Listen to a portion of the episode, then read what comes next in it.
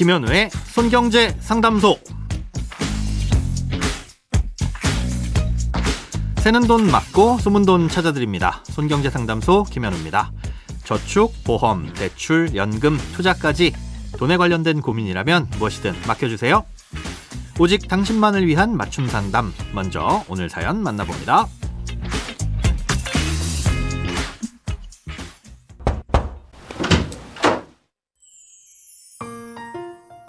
안녕하세요. 전세를 이용하는 임차인입니다. 내년 8월에 전세 계약이 만료되고 다른 곳으로 입주하기로 되어 있습니다. 아직 전세 계약이 1년 이상 남아서 전세 반환 보증보험을 가입하기 위해 한번 알아봤는데요. 현재 전세 대출을 이용 중인 은행에 문의해 보니 다른 곳에서는 안 되고 SGI 서울 보증에서만 가입이 가능하다고 하더라고요. 그래서 SGI 서울 보증에 물어보니 저의 경우 전세 계약을 할 때 공인중개사를 통하지 않고 계약서를 작성해서 보증보험 가입이 안 된다고 합니다. 저는 전세 보증보험을 가입할 방법이 없는 건가요? 만약 전세 보증보험 가입이 안 되면 전세금을 받을 수 있는 추가적인 안전장치는 없는 건지도 궁금합니다.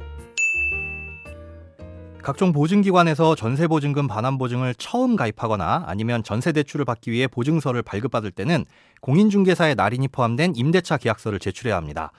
아, 그런데 갱신계약의 경우엔 중개수수료를 아끼려고 공인중개사를 거치지 않고 집주인과 세입자가 직접 계약서를 작성하기도 하는데요. 아, 이렇게 직거래를 해도 계약이 성립하기는 하지만 보증상품을 가입하거나 대출을 연장할 때 문제가 생길 수도 있습니다. 아, 그렇다면 사연자님의 경우엔 전세보증보험을 가입할 방법이 없느냐?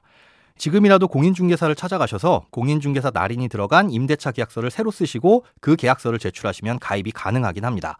물론 중개수수료는 다는 아니더라도 협의를 통해 일정 부분은 내셔야겠죠.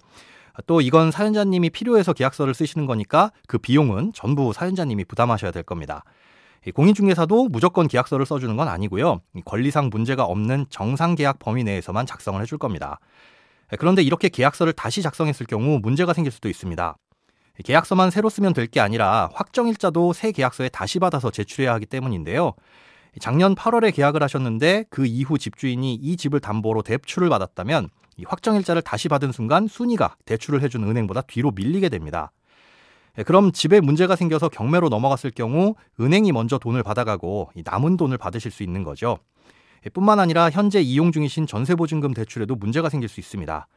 예, 만약 전세 계약 이후에 그 어떤 권리도 설정되지 않았다면 집주인에게 사정을 얘기하시고 계약서를 새로 쓰셔도 되기는 하는데요. 이렇게 했을 때 전세 대출에는 혹시 문제가 없는지 은행에 먼저 확인을 해보셔야 합니다. 예, 만약 어떤 이유이든 전세보증보험을 가입하실 수 없게 된다면 이 전세보증금을 제 날짜에 딱 받을 수 있는 안전장치는 따로 없습니다.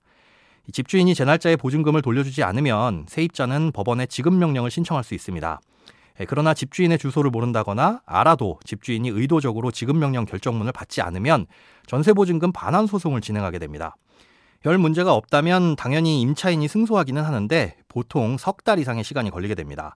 또 소송에 이겼다고 해서 돈을 바로 받을 수 있는 건 아닙니다. 집주인이 돈이 없으니까 제 날짜에 못 준 것이잖아요. 결국은 그 집을 경매로 넘긴 다음 누군가 경매에서 그 집을 낙찰받아 가면 그 낙찰 대금을 받거나 아니면 새로 바뀐 집주인인 낙찰자에게 보증금을 돌려받아야 합니다. 그런데 이렇게 경매가 실제로 진행되기까지는 거의 반년 가까운 시간이 소요되고요. 집값 대비 보증금이 높으면 또 계속 유찰이 될 텐데 이렇게 유찰될 때마다 한 달 정도는 시간이 더 걸리게 됩니다. 정리하자면 깡통 전세만 아니라면야 경매를 통해서 누군가 낙찰을 받아갈 확률이 높고 언젠가는 보증금을 받을 수 있긴 한데 제 날짜에 받을 수 있기는 어려우니 전세 보증보험 같은 상품들이 있는 거라고 볼 수 있습니다. 크고 작은 돈 걱정 혼자 끙끙 앓지 마시고 imbc.com 손경제상담소 홈페이지에 사연 남겨주세요. 검색창에 손경제상담소를 검색하시면 쉽게 들어오실 수 있습니다. 여러분의 통장이 활짝 오는 그날까지 1대1 맞춤 상담은 계속됩니다. 돈 모으는 습관 손경제 상담소 내일도 새는 돈 맞고 숨은 돈 찾아드릴게요.